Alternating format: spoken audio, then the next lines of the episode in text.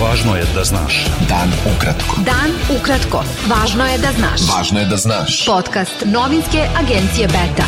16. februara sa vama Darko Čačić.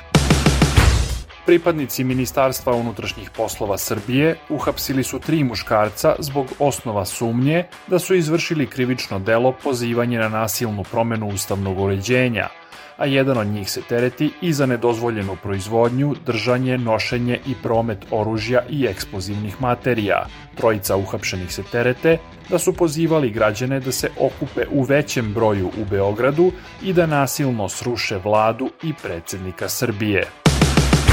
Ministar unutrašnjih poslova Srbije Bratislav Gašić izjavio je da će policija biti spremna da reaguje na sve pokušaje pojedinaca ili grupa da ugrožavaju ustavni poredak Srbije, bezbednost, mir i sigurnost građana.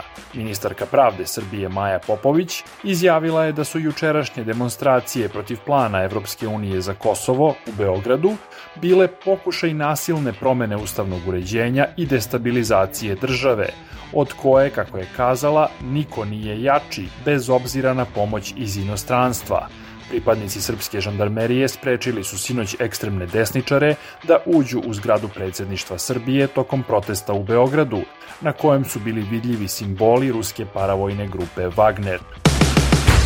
Ambasador Rusije u Beogradu Aleksandar Bocan Harčenko izjavio je da je Moskva opredeljena za nastavak svestrane saradnje sa, kako je rekao, prijateljskom Srbijom i osudio pretnje upućene sa protesta desničara u Beogradu održanog u blizini predsedništva Srbije.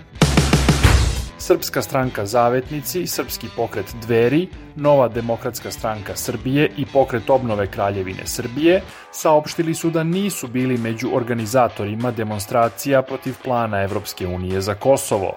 Zavetnici su naveli da te četiri stranke odbacuju jeftine optužbe i obskurne pokušaje Srpske napredne stranke da ih poveže sa bilo kakvim oblicima ekstremizma i nasilja.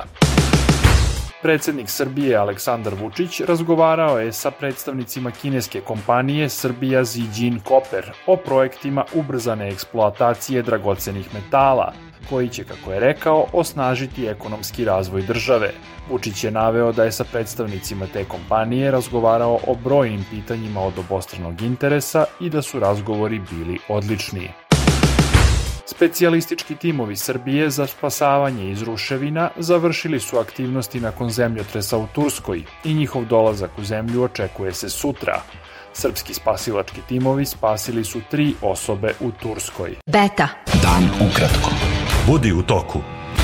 Opoziciona demokratska partija socijalista Crne Gore objavit će tek početkom naredne nedelje ko će biti njen kandidat na predsjedničkim izborima, objavili su podgorički mediji. Podpredsednik DPS-a Ivan Vuković prethodno je najavio da će ta stranka danas objaviti ko će biti njen kandidat. Mediji navode da je formalni razlog za pomeranje odlazak predsednika DPS-a i Crne Gore Mila Đukanovića na Minhensku bezbednostnu konferenciju.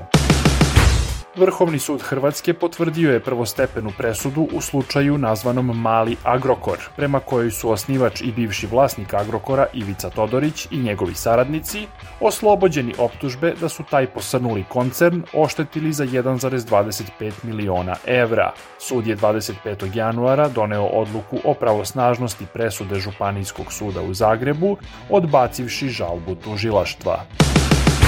NATO mora da se pripremi za dugu konfrontaciju sa Rusijom, jer ruski predsednik Vladimir Putin godinu dana od napada na Ukrajinu ne pokazuje želju za mirom, izjavio je generalni sekretar Alijanse Jens Stoltenberg. Naveo je da Putin želi drugačiju Evropu u kojoj može da kontroliše svoje susede i gde može da odlučuje šta zemlje mogu da rade. Ukrajinska vojska je saopštila da je Rusija danas ispalila 36 krstarećih projektila, dan pošto je iznad Kijeva detektovala šest balona sa reflektorima, čija je namena da zbune radarske senzore protivnika. Rakete ispaljene sa kopna i mora ubile su jednu ženu i pogodile važnu infrastrukturu, naveli su ukrajinski zvaničnici. Bilo je to sve za danas. Sa vama je bio Darko Čačić, slušajte nas i sutra.